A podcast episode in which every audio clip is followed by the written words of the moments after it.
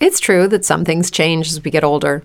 But if you're a woman over 40 and you're dealing with insomnia, brain fog, moodiness, and weight gain, you don't have to accept it as just another part of aging.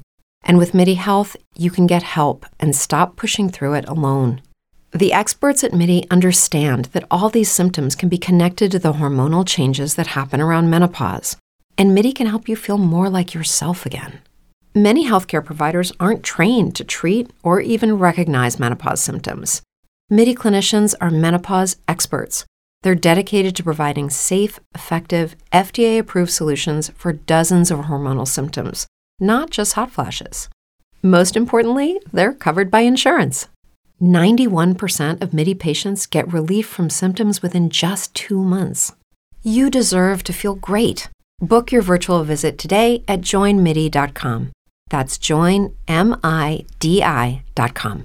brain fog, insomnia, moodiness, weight gain. Maybe you think they're just part of getting older, but MIDI Health understands that for women over 40, they can all connect to menopause. It's at the root of dozens of symptoms we experience, not just hot flashes. MIDI clinicians are menopause experts offering safe, effective, FDA approved solutions covered by insurance. 91% of MIDI patients get relief from symptoms within just two months. Book your virtual visit today at joinmidi.com.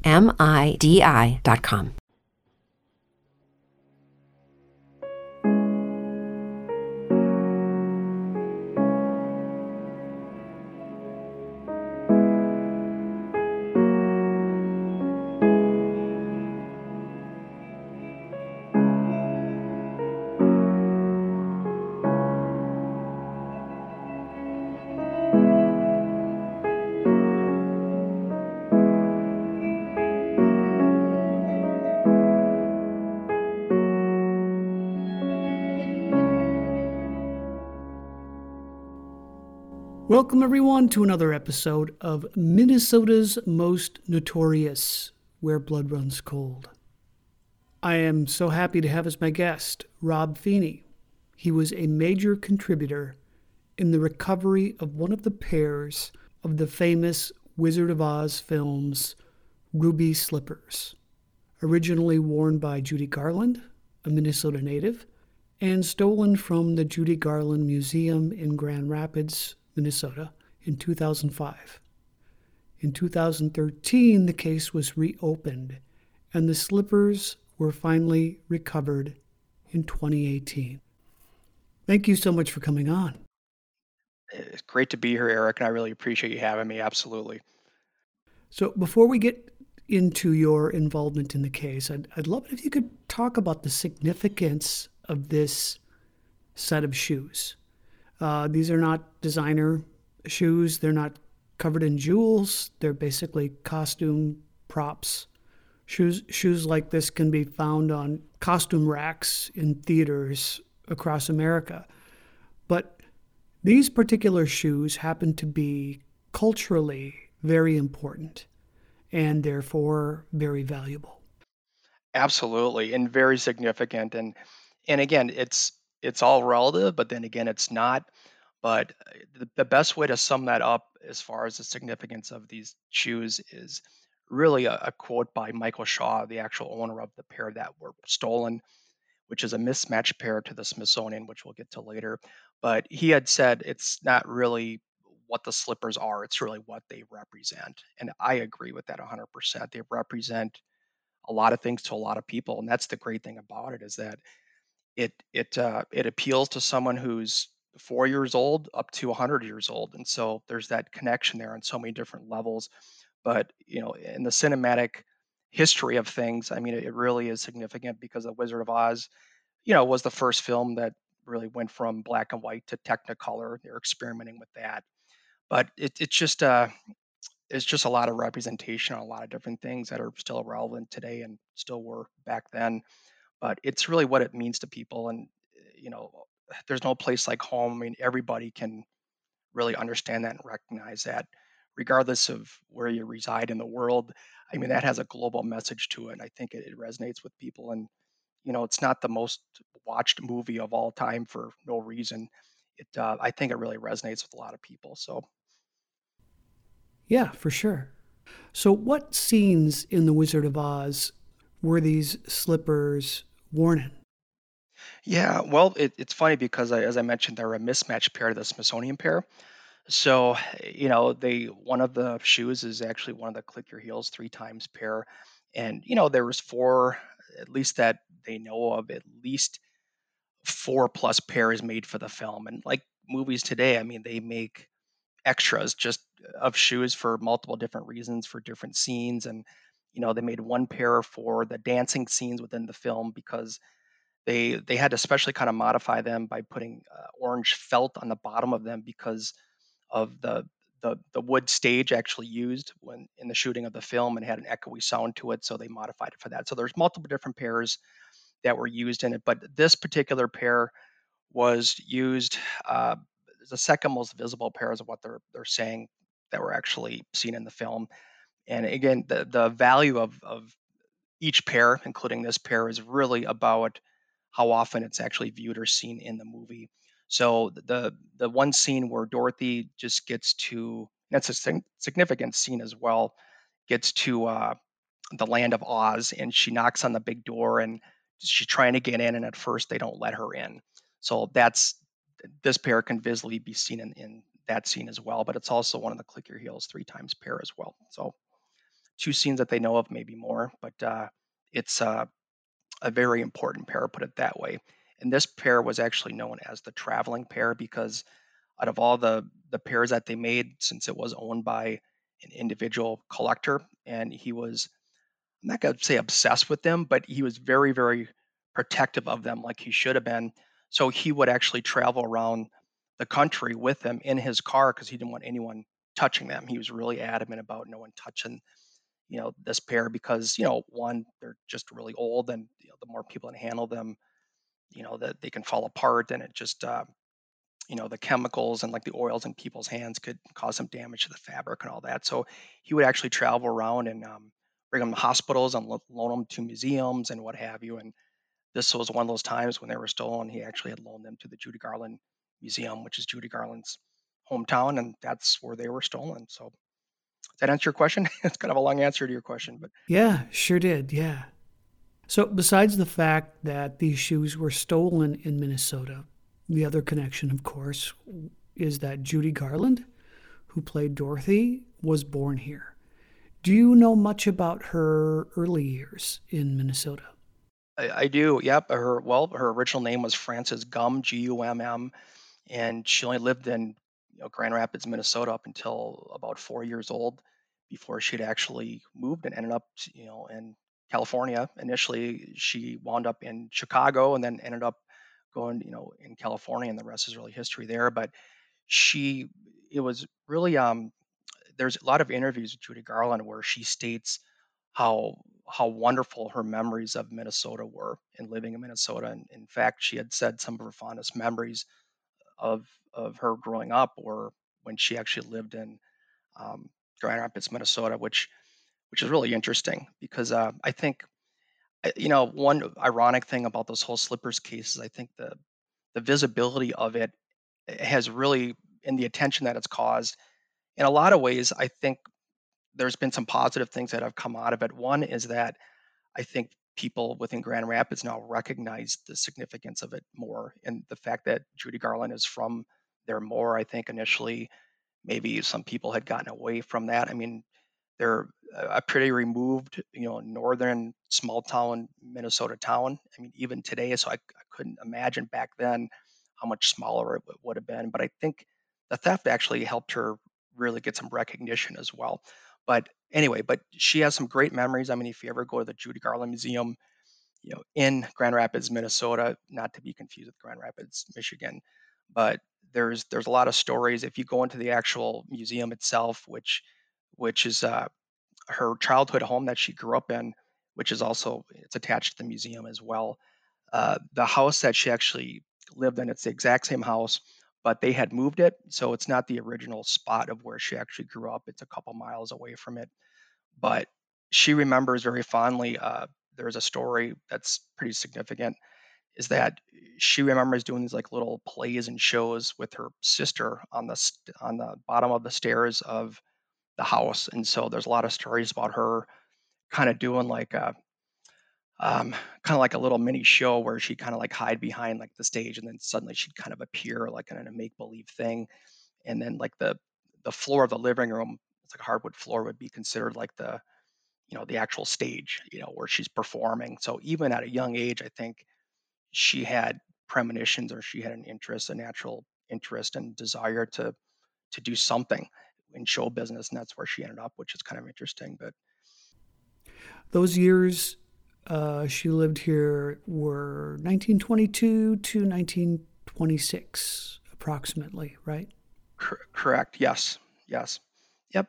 And so, and again, you know, there was a, a theater that her dad had owned in the town as well. And I think as of recently, I haven't been up there in, in a couple of years.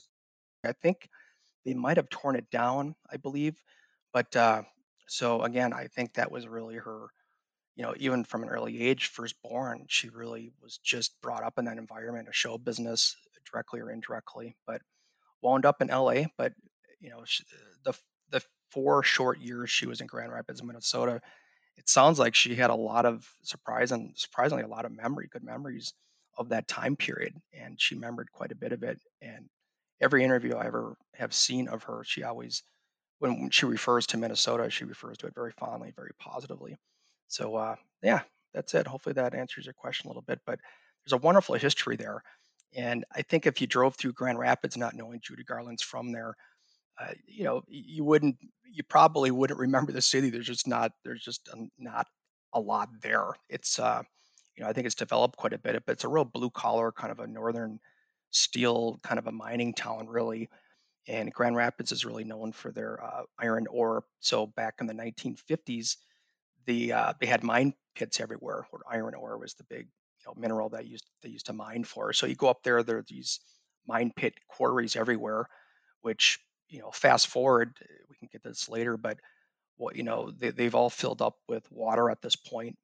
These mine pits they closed back in the 50s, and um, I don't think any of them are active anymore. But one of them in particular uh, was rumored to be one of the the locations where the thieves, the perpetrators of this Judy Garland Museum theft, had actually discarded the the stolen pair into that we ended up doing a, a scuba dive search for, which drew so much attention. It became a, you know, it first became a top Minnesota story, then it became a top national story, and then eventually went on six weeks later to become a top world story.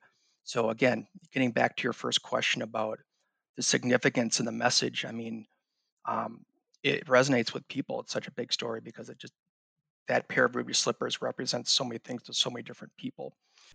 I definitely want to ask you about the mine pits and your involvement in the search for the slippers there. But before we get to that, how did how did the slippers find their way back to Minnesota in 2005, and, and how were they stolen? Sure. Yeah, you bet. Well, again, as I mentioned earlier, so they're known as the traveling pair. So the collector, you know, the the individual gentleman who owned them, he's still alive. He's, I think he's in his early 80s now. His name is Michael Shaw.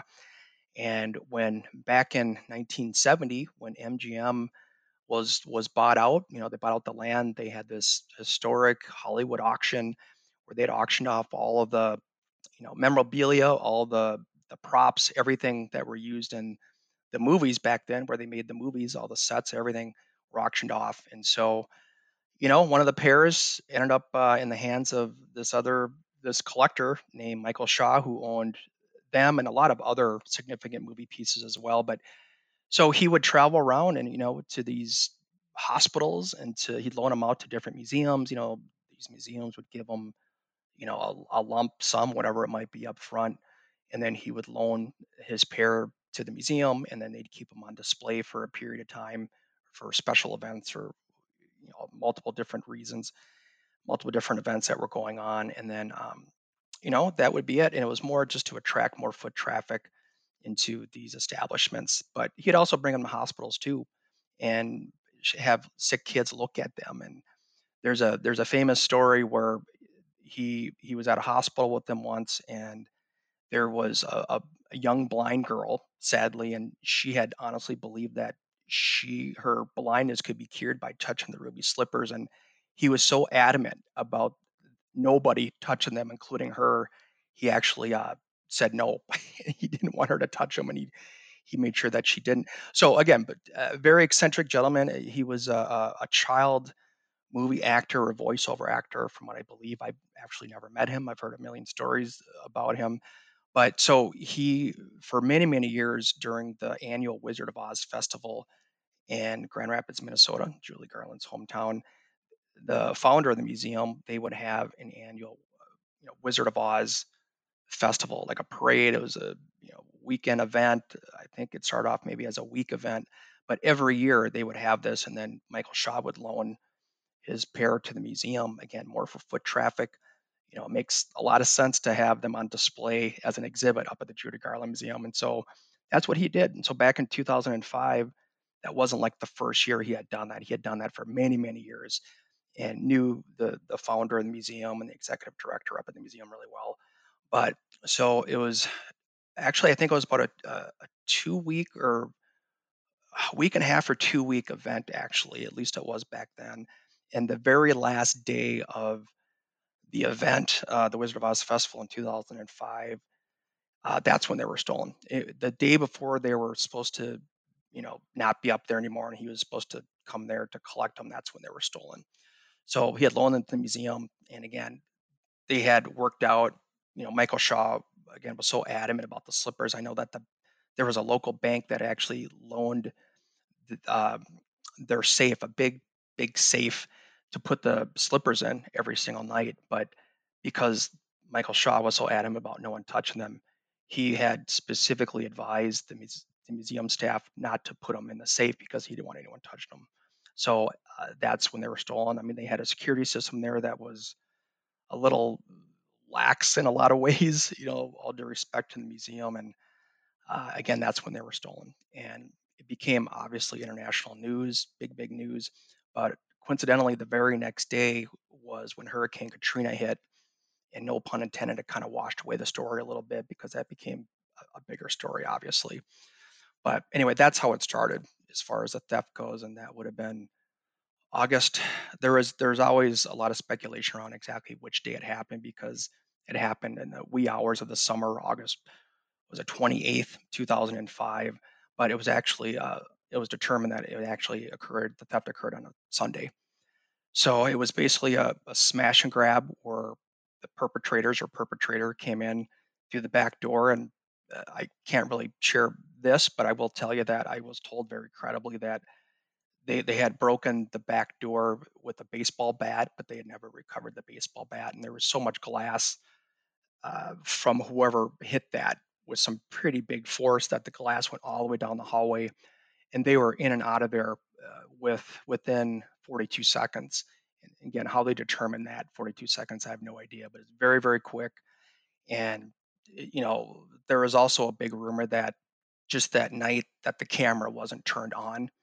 But it wasn't just that night, although that, that really does make a great story. It's more of they had the museum had intentionally shut the camera off on a number of different occasions because there were a lot of people coming in and out of the back door all the time and the alarm would go off and dispatch to the police and the police would come out there and there was nothing going on at the museum so they had shut the video camera off for you know, many many times uh, you know for different reasons and I guess from that night, it was shut off for a period of time that night, and that's when they were stolen. And that's really where the whole inside job rumor came about.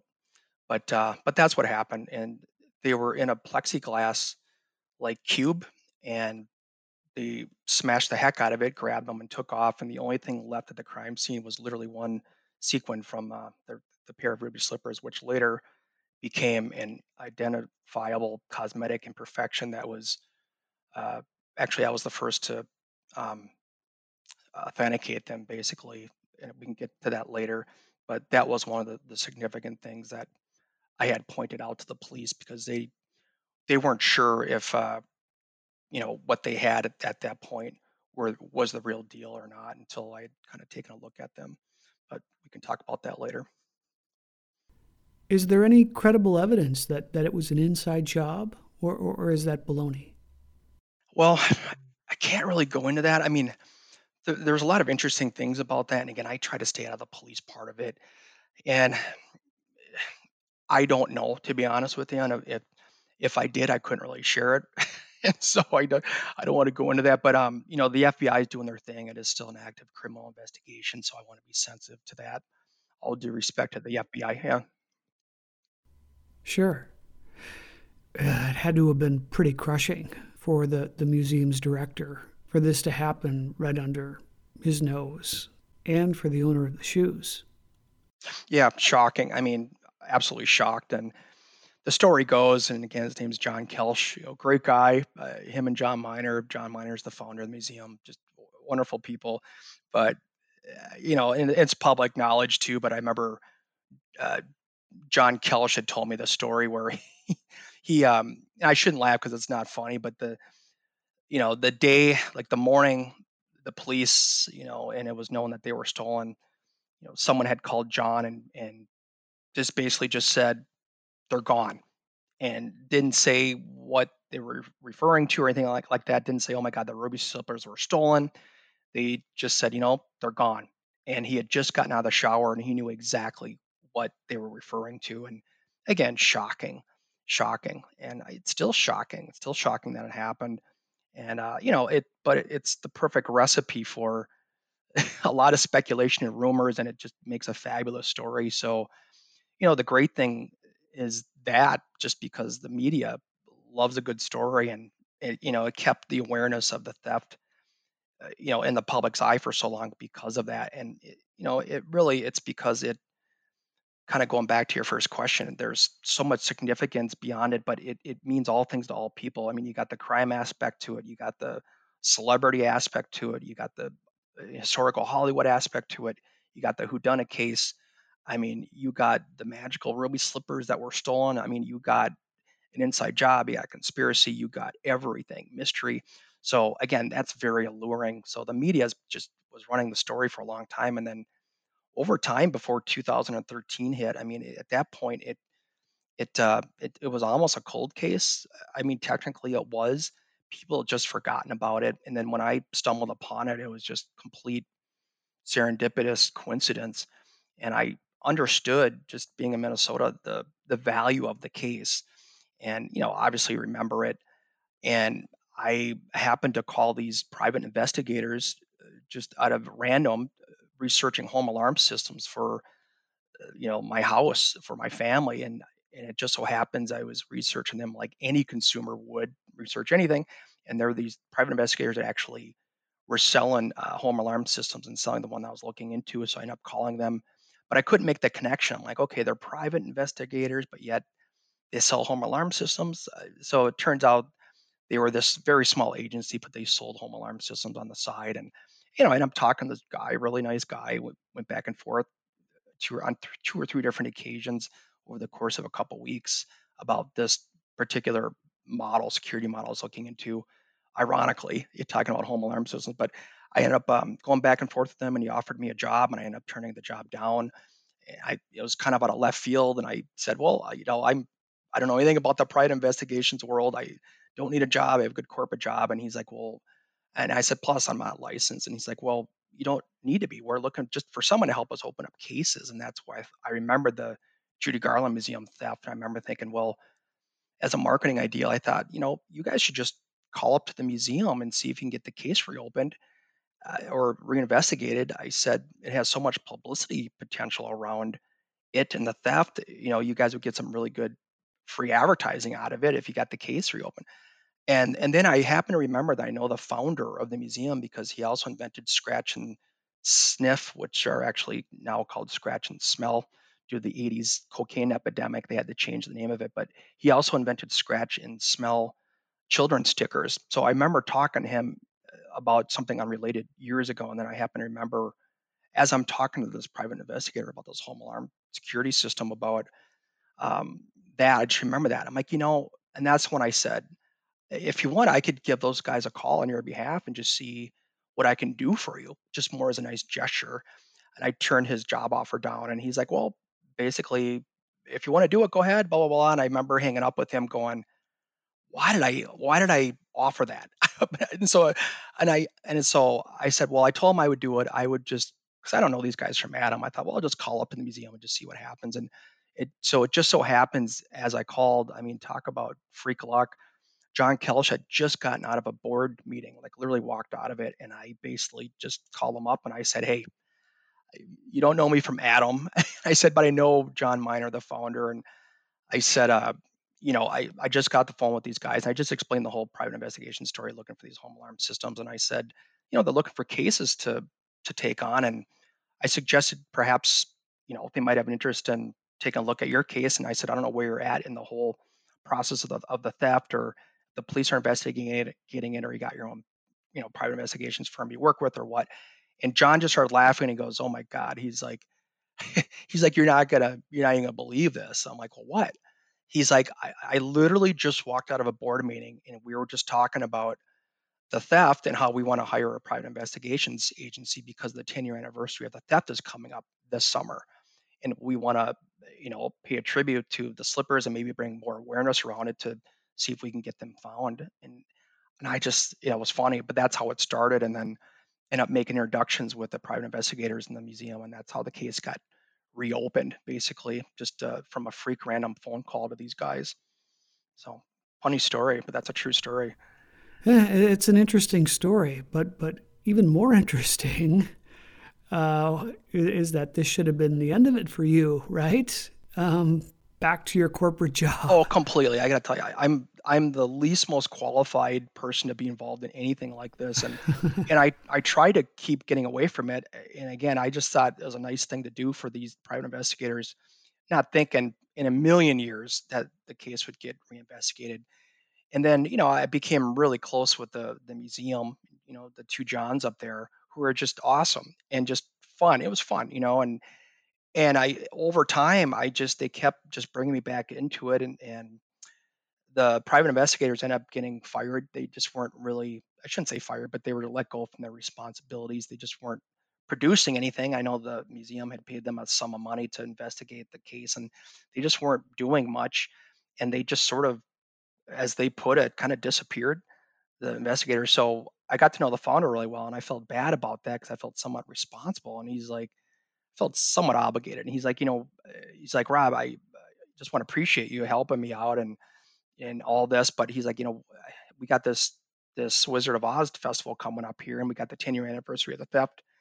It's like, are you looking? You know, we're looking for ideas to, you know, get some publicity from the museum because you know they're a nonprofit museum. And he's like, do you have any ideas? And I said, well, I remember for a fact from a good reliable source that uh, one of the the rumor, the bigger rumors was that they were thrown into one of these iron ore mine pits filled with water now about three miles away from the museum. And and I remember just throwing it out there as just a off the cuff idea. I said, well, because we knew the police had never searched it for whatever reason, it was never searched. And you know, there could be a three million dollar pair of ruby slippers in there. That's what they were worth at the time. At the time they were stolen, they were actually worth about a million dollars. And getting back to that for a second, the um, right before they were stolen, actually, uh, they were insured by the museum for a million dollars. And there was a lot of confusion around that and speculation that that oh my god it must be an inside job and people thought it was um, the actual michael they thought it was michael shaw that, that insured them but you know it, it wasn't. So people had thought for sure that just screamed conspiracy all over the thing but um, anyway but I, I, threw out there to the uh, you know the founder of the museum i said well you know maybe you should get some scuba divers down in that tioga mine pit and just it's called the Tioga Mine Pit, and the founder actually lived on that site and and uh, right there. And and I said, if nothing else, it'll it'll make a really good story and get some publicity to generate, so people start talking about this case again. And I knew, like anyone, it wasn't hard to figure out that ten years had gotten gone by at that point almost, and there had to have been people talking at that point about the theft. And it was always this big rumor that it was either Michael Shaw as an inside conspiracy situation doing it eh, in conjunction with someone at the museum, or was a um, like a local job, bunch of local kids breaking in there, or it was um, maybe some sort of a professional ring of of thieves. And so we can those were the big three rumors. And so, and again, I hung up with John after I made that suggestion, not thinking he'd ever call me back again. But then called me back a little bit later and you know he's he's a very wealthy gentleman and he's like i love the idea rob i love that idea let's do it but he's like, the thing is, I want you to lead the effort and coordinate it, the search, the dive for the ruby slippers in this mine pit. I'm like, no way. I just said, there's no way I could do that. I don't know anything about it. It's dangerous. The DNR actually owns the land up there, but that's how the whole dive started. And then I end up doing a, I ended up agreeing to it reluctantly. If it was anyone else, I never would have agreed to it, but then I ended up agreeing to it. And I had six weeks to actually coordinate the whole thing on my own, which I did. And then I did a marketing campaign around it for the museum, just as a nice gesture to get them some publicity. And at first, the media didn't care. The story was kind of dormant at that point. And it just so happens it was a slow news day.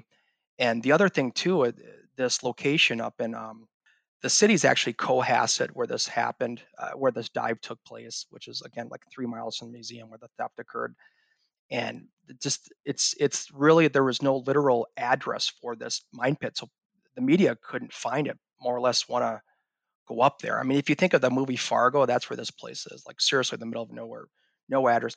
So and just none of no one in the media called us back at first. No one had an interest. You know, the the press release I put out didn't generate any interest up until uh, about a week before the actual event, and then there was just no news going on that day, and then the story just exploded. I mean, we were hoping at best that we could make it into a top Minnesota story, but that was just a, a pipe dream. But that that's what happened, and that, that happened within four hours after the press release went out, and then it was a weekend search event, and then the next day, uh, you know, it was a it was a two day dive, and the, the last day of the museum or the the Wizard of Oz festival was the last day of the dive. Um, and again, we didn't find the shoes obviously, but uh, it be they were actually talking about on Good Morning America the next day, and then uh, but we didn't produce anything, but that generated so much publicity that I became really close with the Grand Rapids Police, the Grand Rapids, Minnesota Police Department up there most specifically uh, the chief of investigations, Sergeant Bob Stein. And he and I became really close, turns out, because I was really scared to talk to the police. I mean, after the, the press release was, you know, to get publicity from the museum and to get people talk and just create a buzz about the ruby slippers. But beyond that, eh, hopefully produce some leads. So in the press release, I had stated in there for anyone with police tips or information, please call the Grand Rapids Police. But a lot of people just called me because they knew I wasn't a cop. And I mean, I got so many crime tips you wouldn't even believe it. Next thing you know, next thing you know, I'm in the middle of this, you know, criminal investigation, basically getting all these crime tips, and you know, they were scary. It was fun for like a day, and it was just terrifying. I mean, people would call me at all hours of the night, but then you know, I'd relay that information to the police, which ended up later on was a, a big tip off. We could talk about that. A big tip off to how the case was actually um, or the slippers were actually resolved. But you know, so mission accomplished as far as getting the buzz going.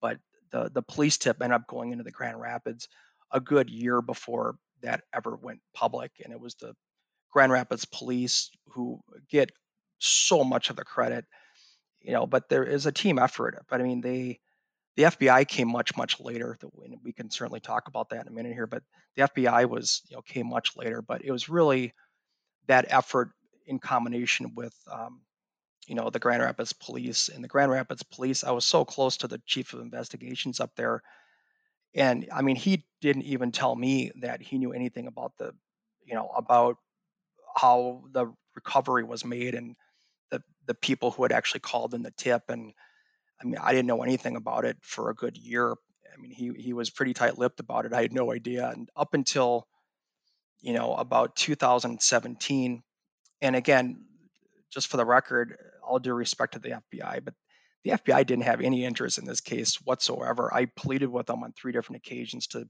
to reopen or take a look at the case, and they just they said, "Well, the statute of limitations has expired. It's just not a a productive use of our resources in time and money because we can't make an arrest."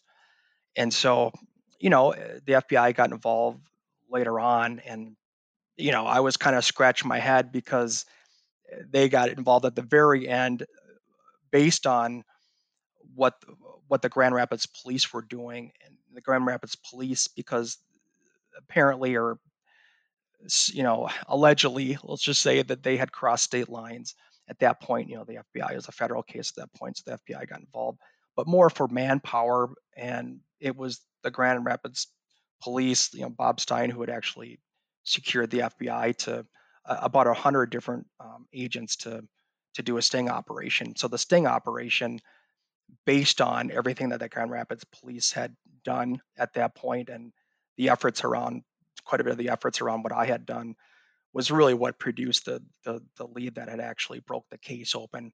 But it's still a team effort, and the FBI did a good job. But they came in so much later after the fact, and I was really surprised because at first they just didn't express any any interest in, in the actual case at first up until you know the end. So, uh, but anyway, so anyone that says I they can take credit for uh, the recovery 100%, it's false. No one can. I mean, there was just a lot of people that in a lot of different capacities that were involved to make it happen. So, so the mine pit search were the Grand Rapids police actively working the case before that happened, or did the national publicity uh, act as motivation for the police to start working on this a little bit harder? Kind of both. I mean, the Grand Rapids police, I, at first, I didn't think they had interest in the story at all. I mean, but they did. I, up until I got closer to them, I that was my assumption. I was wrong. They were working it diligently. They were working it more quietly. But you know, they, they have a lot of other cases too. But you know, all due respect to them, I mean, they're at the time it was a f- police force of two people when this theft occurred in, in August of 2005, and they're they're not really trained for art thefts. I mean, that's a whole different animal.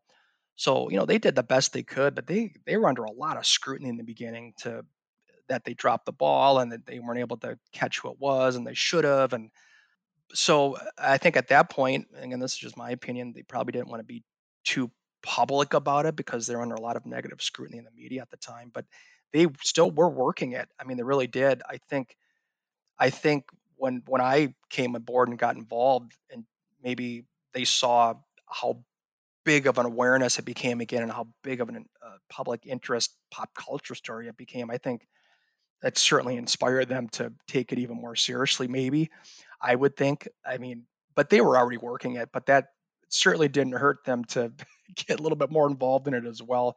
But you know, it became a relevant story at that point. But the, the media was just so crazy about it that they probably felt just like me that the likelihood of it of them being recovered or at least finding out who who did it and who's responsible it, it was was high at that point because i mean it, it had been 10 years at that point before you know anything had really been going on uh, you know but but so many people had spoken about it. And again it'd be in the news for a while then it would disappear and then be in the news and then it'd disappear but um but no the police were still working it but that the the whole media circus around that dive really um, inspired them to probably get a little bit more involved in it and just pursue it a little bit more. I mean, they kind of had to. I mean, they were getting police tips like crazy. They didn't really have a choice in it. So, but they were great. They were great to work with, and they were.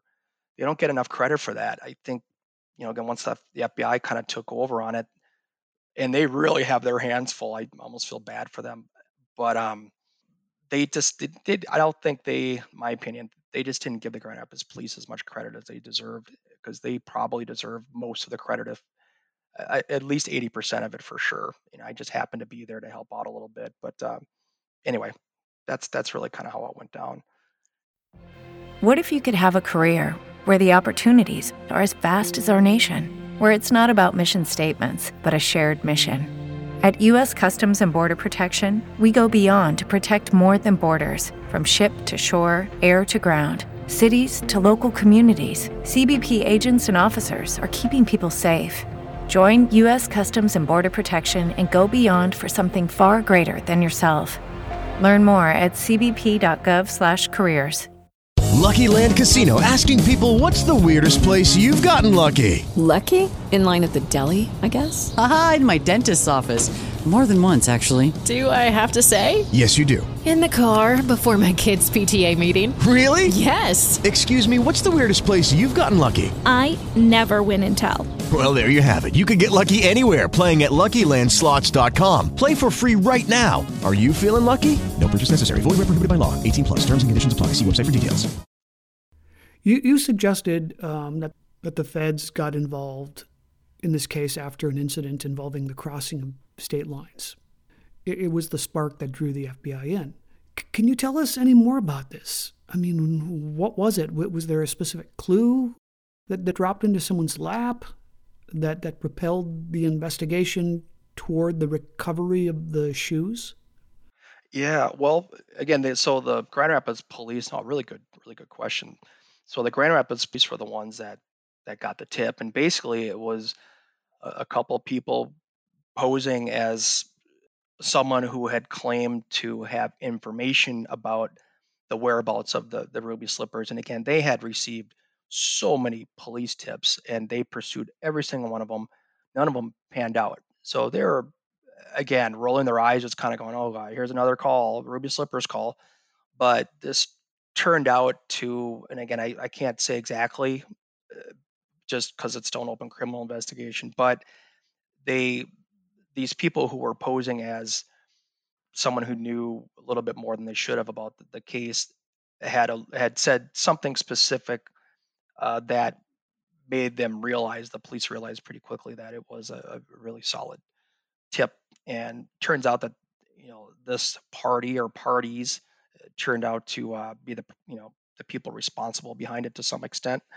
So and again uh, that's what happened. And, and brian matson who was the active investigator assigned to the case at the time by bob stein you know the chief the, the police sergeant up there the chief of investigations and Brian was the first to receive the, the call. And and again, there was a series of calls, but Brian was the, the first to take it. And then um, it was Bob Stein who had kind of realized that, hey, you know, we should probably uh, they figured they figured out a way to basically just uh, track the calls and just be able to kind of figure out where they were coming from, and, and that's kind of where the investi- the quiet investigation kind of took place at that point. And then it was about a year later is when uh, when, when they got the call, it was in two, I think it was July of 2017. And then, but the FBI didn't get involved until about 2018, so about a year later. And again, so they were, the Grand Rapids police were really actively pursuing it and just tr- tracking these particular people or persons down. And that that's really where it started. But during that time, I remember I got a call from Bob Stein, who had you know, because we were talking and exchanging notes and everything else and going back and forth and phone calls all the time and text messages and everything else. You know, became really good friends. It turns out that there was someone I went to high school with that used to be a police officer up there that he knew. And that's we at that point, because I was really nervous to share too much with him, but we became really close after that. And he had called me up to Grand Rapids, but he wouldn't say for what. And he's like, you know, he's like, you know, we've never met and it'd be great to have you up here and we'd like you know brian matson and i would like to talk to you and maybe have a sort of a closed door session and just exchange notes and just kind of go over all the information that we have to make sure that you, you've given us everything and i didn't know what he was referring to I, I didn't know if i was in trouble or what but my wife had said you know don't go up there don't talk to those guys it sounds like you're in trouble i'm like for what and then, you know the statute limitations expired it's no you know i knew i wasn't in trouble but i was just so curious it just at I just had a feeling like there has to be something more to this, otherwise he wouldn't call me up there. But I, I ended up going up there. You know, I took the three-hour drive north up there, and then ended up, uh, you know, meeting with him and Brian. That was the first time I'd met Brian, and they sat me down and they we talked. I mean, for a good good hour, good hour and a half, probably just going back and forth, just reiterating a lot of things that we'd already talked about for several years. And then they they both kind of looked at each other and then they kind of looked at me and then basically Brian pulls out this uh, I think it was Brian pulls out a laptop and one of them I think I think it was Bob he said you know we we want to take a look at the series of these photographs and tell us you know what you're looking at so I'm like sure end up doing that and sure enough it was a stolen pair Michael Shaw's stolen pair and I and I remember looking at him he's like they asked me like well what are you what are what are you looking at right now? I'm like, well, this is obviously the the stolen pair of ruby slippers. And they're like, well, how do you know that? And I just went through all the cosmetic imperfections of it. You know, one where the sequin was was missing that they found at the crime scene, and just the markings on it, and just the fact that because they were a mismatched pair of the Smithsonian pair that's on display right now, one of the sizes is bigger than the other. So by like a half a foot. And Judy Garland had really tiny feet. She was really little. So and I just went through and then I I happened and I just thought it was a current picture, a photo of the the ruby slippers. And then on the inside, you know, they marked all the shoes. They always put like a number of the scene that they were used in and and it said Judy Garland in them and some other like markings on there to identify them. And I noticed one of the, one of the um, some some of the writing on the inside was rubbed off, and it wasn't until I noticed that after 10 minutes of just going through identifying and authenticating these slippers that I realized that it, that was a recent photograph that they were showing me.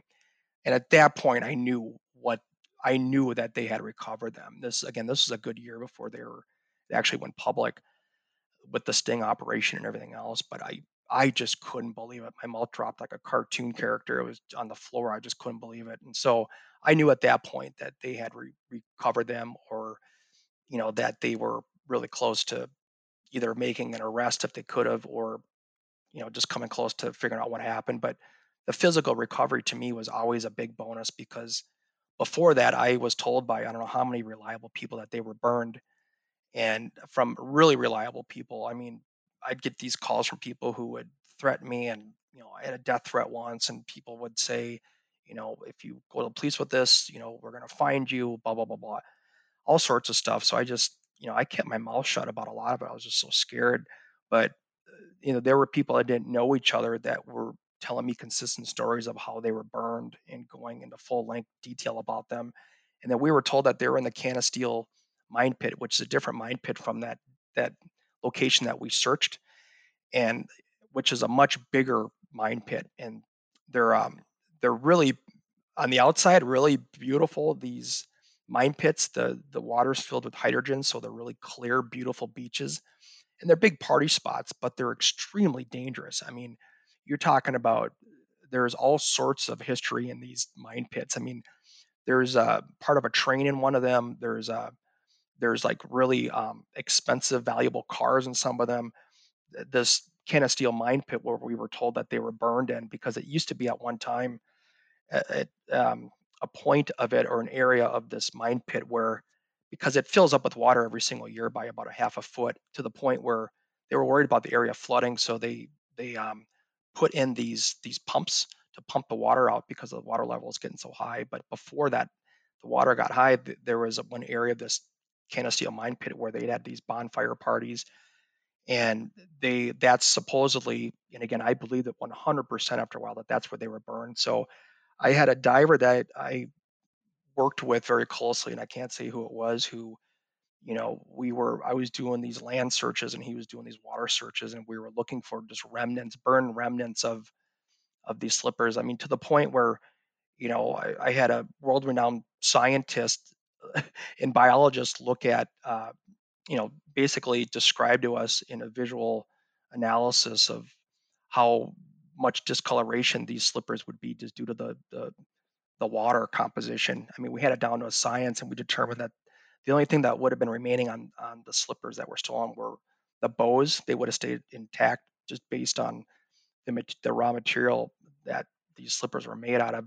And there was also a lot of uh, glass particles within them as well. So, you know, I determined that if you put up a light, you put a light source on these, they'll be reflective underwater. So we were just looking for the bows. I was 100% convinced that we we would find something and that they were burned. And long story short, so this mine pit that we were looking at, the first the first location, the Tioga mine pit we looked at, it's uh, I think it's about 100. I think it's uh, 120 feet deep, perhaps maybe a little bit more this Canisteo mine pit's almost 200 feet deep. So really scary. And there was also a story of a woman who had um, perished in her car. Her car actually went in, and she had her seatbelt on, and they her car sank to the bottom, and there was basically a, a, a corpse with the skeleton with a seatbelt on it still in a car at the bottom of here. Really, really scary place. You fall in there, you're they're not going to find you probably ever because the threshold of a diver is only 100 20 feet before you decompress. So it's just too scary to rescue anyone. So there's all sorts of stuff down there, including bodies, from what I've been told by people that know. so, but that's where we were searching, and then um, the whole story took a entire left turn eventually when I looked at this pair and identified them working with the, the police at that point, and I just couldn't believe it.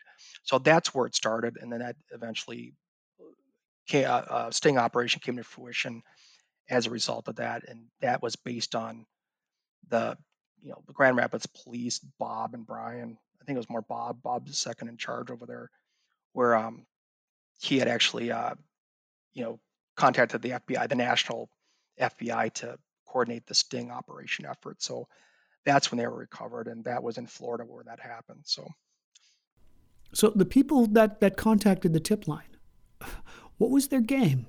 Had they been trying to sell the shoes somewhere along the line to some rich anonymous collector? Uh, yeah, I mean that's that's always the motive.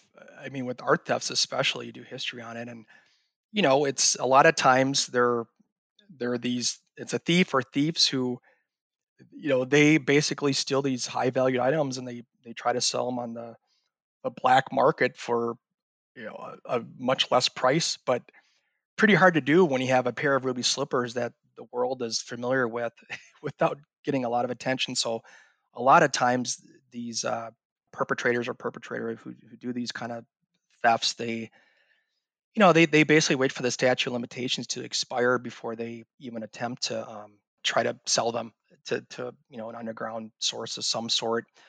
So, but from what I, I gather, and again, this is just a lot of the a lot of this was um, made public. Some of it wasn't, but just based on what I was told or was made known to me, that I, I think the, the, dollar amount was like two hundred thousand dollars. But yeah, their their motive was basically just to sell them and try to get something for them, and their game was just basically like, hey, we you know we we we know who has the slippers we we know what happened you know but if you want us to tell you we want X amount of money, I, I was told 200,000. I think that's credible, but I'm don't quote me that 100%, but that's what I was told. But the, the point is, yeah, they, they were doing it for money. So again, not uncommon at all.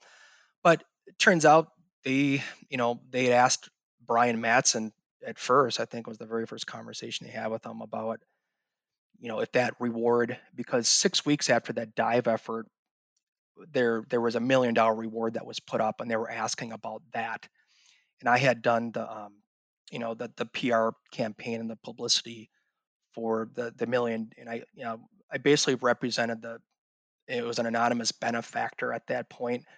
Someone had offered up a million dollars you know to and it was a real it was a real um, reward to find the slippers and so they were asking about that.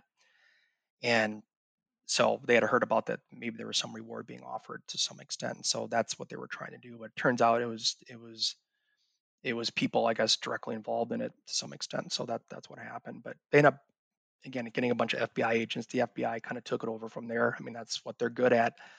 So up until that though before the extort or the before the sting operation was put in place i mean the grand rapids police were were investigating it very quietly for a good year.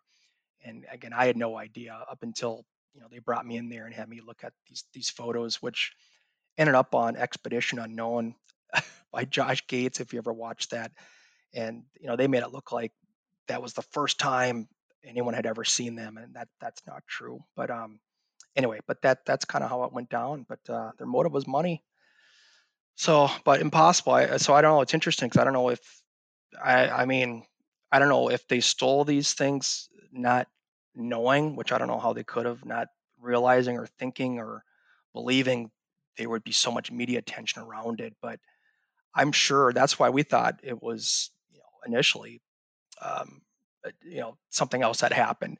We thought maybe it was, uh, I thought anyway, a little more of a local connection because, I mean, or someone that just didn't know a lot about the significance of these shoes and how valuable they are. But I mean, anyone else, I think, in the world, most people would know well, they wouldn't think to steal them for one thing, but if they did, even if they were professionals who did it, I think they would be like, well, we can't steal these things. There's no way we can hide them. there's just no way. There's just there's just too much. Uh, it would just be too big of a story for us to pull this off. So, but I don't know. Yeah. So who was it? Do you think? What was it? A professional thief? Uh, someone who had heard about the slippers on display and, and decided to take a shot? Yeah, well, you have to ask the FBI that. I, I gotta say anything else, but uh, Uh, yeah, well, that's a great question for the FBI. So uh, we'll just save that one. But, yeah, interesting. But um, anyway, funny stuff. Well, this is an audio podcast, so you can either nod or shake your head. Okay, no one will know. Oh, can I swear? Uh, anyway, but no, it, it was um, but there's just so much of the story. But uh, yeah, it's interesting stuff, and I it's going to be really interesting to see what the FBI goes public with. But if they ever do, I mean, they, you know, the Why whole. is, is the case still open? Well, I think, I mean, they they just they have they have a lot of ground to cover in ten years. There's a lot of things they have to do, and you know they're under a lot of scrutiny, so they want to make sure they do it correctly. I'm sure, but you know, by the time the FBI got in, into it, which was what 2018, Yeah. uh, th- they, I mean, it had been going on for ten years. They were starting from scratch, so I think it's going to be a super long time before we hear any anything from them about the case. Uh, I just don't know, and that's the sad part too. I just hope uh, I'm optimistic, and I but I really hope that they're doing, no pun intended, justice to it because it's it's a big case, and you know I think with the Grand Rapids Police and and myself involved, we were all about just making sure, being adamant that you know we were we were working on it with integrity, and that everything that was coming out was honest, and it was it was also about separating fact from fiction because there's so much speculation, fictional stories about what really happened and who done it and everything else. And so, and then you know the FBI just kind of swooped in and and took control of it at that point, like they should have. But you know, you you you kind of wonder. I, I mean, again, me personally, it was disappointing just because I didn't hear the FBI give. You know, and again, I don't I don't need credit. I I don't necessarily want credit, but I, it's great if they were to give me credit for something with it after begging them to take on the case uh, I registered with, you know, I registered the case with the FBI. And again, I don't need credit for that, but I wish they would have given credit to the Grand Rapids police who really deserved it. And I just didn't hear much uh, about that and much credit that they were given after the fact. And I just wish I would have because they definitely deserved it. And it, the Grand Rapids police were not happy about that, and rightfully so. I mean, they they did so much to clear their name and all this after all the scrutiny they were under. Uh, they just deserve more credit, in my opinion, that I think they got from a lot of people, including the FBI. So, uh, but it, it just the FBI, in my opinion, was basically just kind of swooped in and said, "Well, yeah, you know, we've been we've been searching for these things since day one." But just based on my experience on three different occasions, pleading with them to, to take it on, um, at least to the national FBI location, not the Minnesota one, they just said we don't we it's not worth our time to really pursue it just because we can't make an arrest because the statute of limitations being expired. So anyway, that's just my uh, my experience with it. So my opinion. Yeah. So, so can you describe the, the nature of, of the sting operation? Give us a general idea of what happened. Yeah, yeah, sure. Well, yeah, basically, you know, kind the Grand Rapids police, you know, when they handed off to the FBI, the, the FBI had basically just they played along with it, you know, basically posing as uh, you know someone willing to make a deal for the stolen pair and paying the extortion fee that they requested and met in a public place, basically a coffee shop, and and made the exchange and you know not knowing when they got there with with uh, merchandise to be sold, just something out of a movie, that there were about 100 agents there posing as you know customers and everything else, and basically surrounding the place, and that's where they that's where they end up um, you know getting picked up by the FBI. And again, whatever happens at that point, because the statute of limitations has expired, I don't know if they made an arrest or not. I don't know if they could. I honestly don't know if the you know the perpetrator perpetrators can even be charged for anything. Again, I'm not a police officer. I stay out of the police part of it.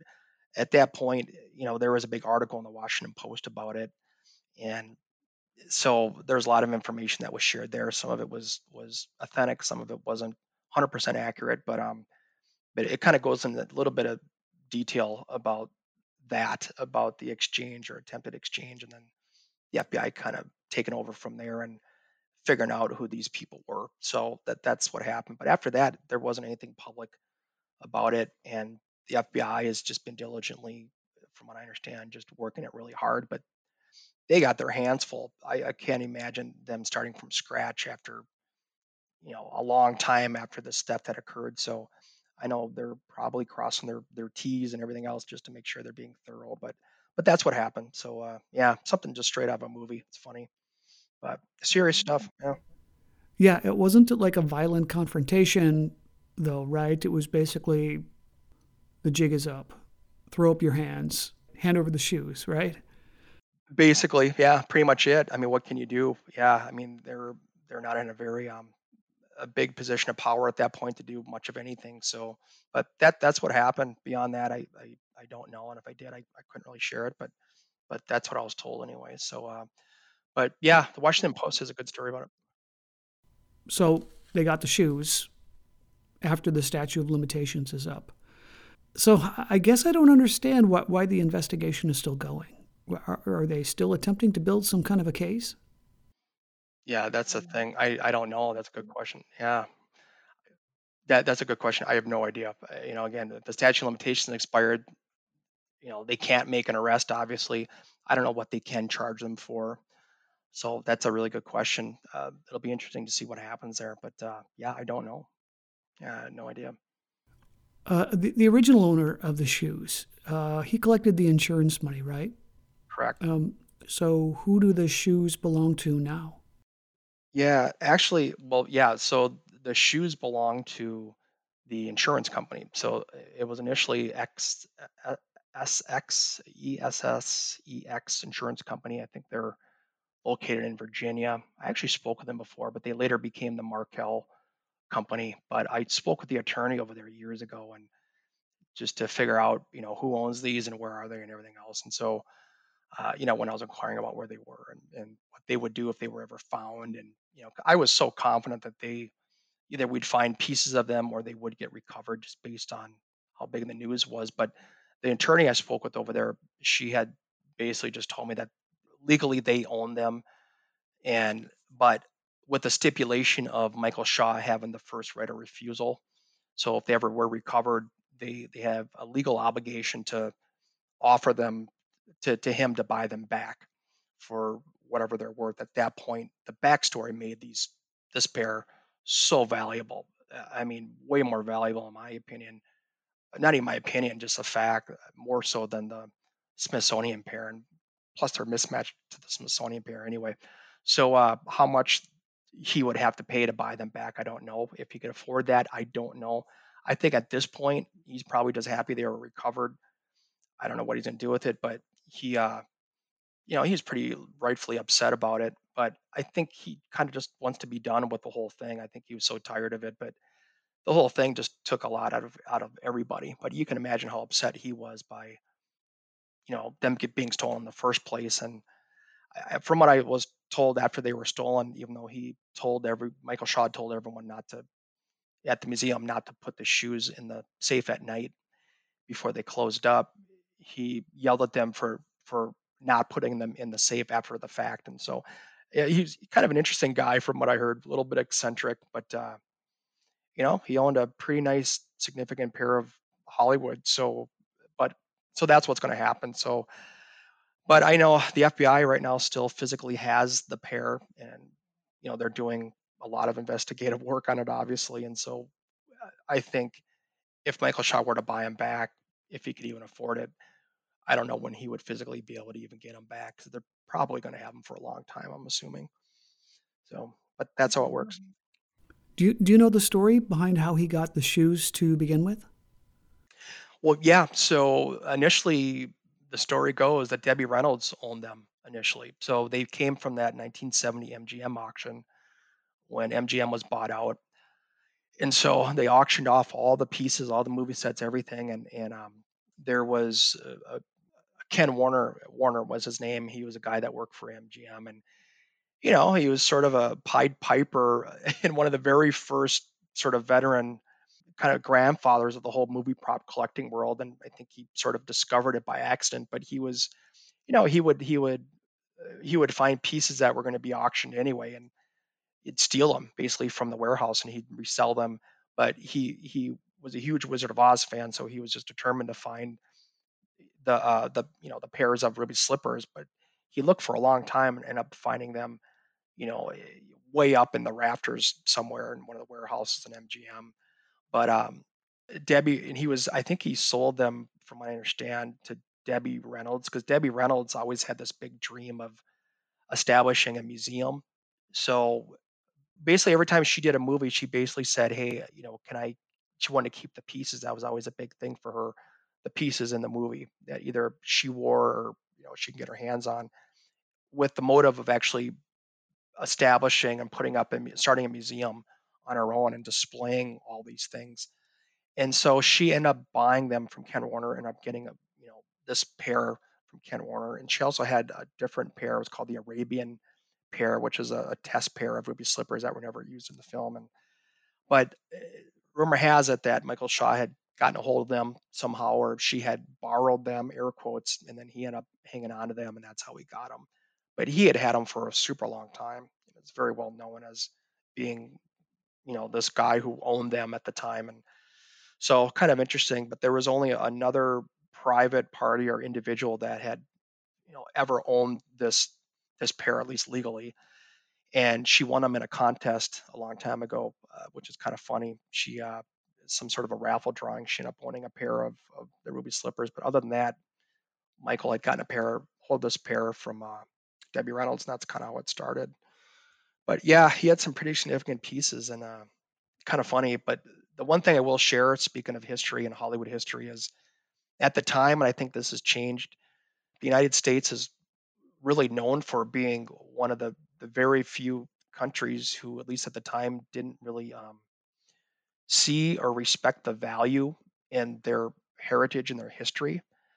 Like, because a good example of these movie prop pieces, I mean, after these movies back in the day, lot of this stuff was made really cheaply, but regardless, they would just throw away a lot of these movie pieces, these iconic movie pieces, because they didn't see any real value in them. They just weren't taken care of and they'd throw them away. And it wasn't until much later. During this auction, this was really the, the 1970 MGM auction was the big eye opener. Like, wow, there there is a lot of value to this stuff, and it's it's not a material thing. It's just uh, the representation and just owning a piece of history, physically owning a tangible piece of these movies, and it, it just uh, the value I think really blew people away. And so, uh, but anyway, so that that's kind of what happened. But um, interesting. So as a result of that auction, that's how basically they became available to the public, and Michael Shaw up getting a hold of them and would just drive around and loan them to museums and just uh, bring them to hospitals and use them as a you know a, a, way of inspiration which is really great and it's really unfortunate they were stolen however i think it's brought a lot of awareness around more so now the, the value of the american you know history and pulp culture and what these pieces mean to a lot of people. I mean, they're really really valuable. So uh, it's great. I mean, who would ever think that a pair of 85 year old slippers would would be worth millions of dollars this day? But to some people, it's priceless, and it's so much more than just a, a piece of fabric, you know, on these little tiny shoes. But uh, interesting. I never thought in a million years I'd be have anything to do with searching for a, a valuable pair of female shoes with you know a police department. So it's just kind of funny where how things transpire and how things go sometimes. But uh, it's a fascinating story. It's a fascinating story. So anyway, what is the estimated value uh, uh, of the the ruby slippers now? Well, they say three to five million, but you know it's only worth what someone's willing to pay for it. But you put it at auction, just now with COVID and everything else, I it's interesting. I, that's a good question, but it, three to five million was was the value that people were given it just due to the backstory of this story it makes it such a great conversational piece and just a huge part of our history so uh, yeah three to five three to five million dollars if you can believe that that's what they're valued at whether or not they would get that ever you know if they were ever auctioned but uh, but that's pretty much what their value is and i i see that only going up over time so we'll see what happens but uh, an unbelievable amount of money again just based on what they represent. So interesting. Yeah. So you are thinking about writing a book about your experience with this case, right? Yeah, actually I did. I'm done with it and it just uh it oh, just wow. yeah, it goes into Yeah, thank you, thank you. I just the timing for it to come out right now isn't great with everything that's going on. Although there's a lot of people reading more books now than ever because due to the pandemic and people being inside. So, uh, but it's done, and you know, I I felt the responsibility to record, you know, my experience with this and what happened behind the scenes that a lot of people weren't aware of, and and just make it public and just educate people on it. And it's the real story of what really, you know, happened. You know, to an extent without sharing too much either. But it's really just a, a personal account of my involvement, but also more so just what really happened behind the scenes in a lot of ways. But just paints a real accurate picture. And again, I felt the responsibility for that because there was so much speculation, so much uh, inaccuracy around it. I, I just wanted people to have a reference of some sort that was accurate of what's really going on. And because it changes all the time. And the thing is, the biggest, the weirdest thing about these shoes that, you know, they've been rumored to be cursed. And in a lot of ways, it, it's probably true in a lot of ways. It, these things, this pair and something so valuable and so powerful, it makes people do things that they don't want to do. And including people's ego just goes through the roof. They all, people have motives to just for an ego um for like an ego rush basically just to, to uh, attach on to these slippers and say they had a little bit more involvement than they really did you know including people that you would trust you know and, and that's just the way it is and so again i felt a personal obligation to have the story just be as accurate as possible and i thought the best way to do that is to record it in a book, you know, in a tangible version of what happened. But it's a fascinating book. I mean, it really is. Do you have a, a working title yet? I do. It's called The Hunt for the Ruby Slippers in black and white. So that's what it's called. But I always tell people if you never read a book your whole life, this is the book to read because it's just so interesting and fascinating and it just appeals to everybody from all ages and it's a it's a global story so uh, it's awesome. But uh, that's it. So it took me five years to write it, and I couldn't stop once I started. I just kept going and going and going with it, and it's the real accurate story of what really happened. And so again, I'm excited to, to get it out. I, I there was some interest from who I can't say a big movie production company that you know wants to take a look at this, and there's a possibility to have it go into some sort of film adaptation and if I don't do it, someone else will because it just has all the markings of of a very successful movie. It's just perfect for it. So we'll see what happens there. But uh, you know, people are contacting me about it, which is pretty exciting. So it's a great story, it really is. So I hope it inspires people. If, even if one person buys it, I'll be happy. But so far, it's looking like there's going to be a lot more than that. So uh, it's exciting. Yeah, very much so. I appreciate your time today, Rob. Thank you so much.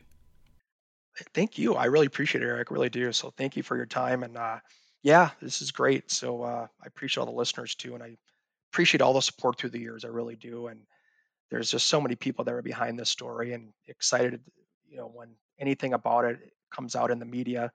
So uh, yeah, I just want to thank everyone too for uh, being a part of it too and listening and just having an an interest in it. And it's great. So I really appreciate it. So thank you. Again, I have been speaking to Rob Feeney, a very important player in this very, very fascinating case.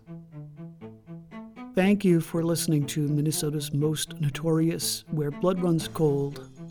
Until next time.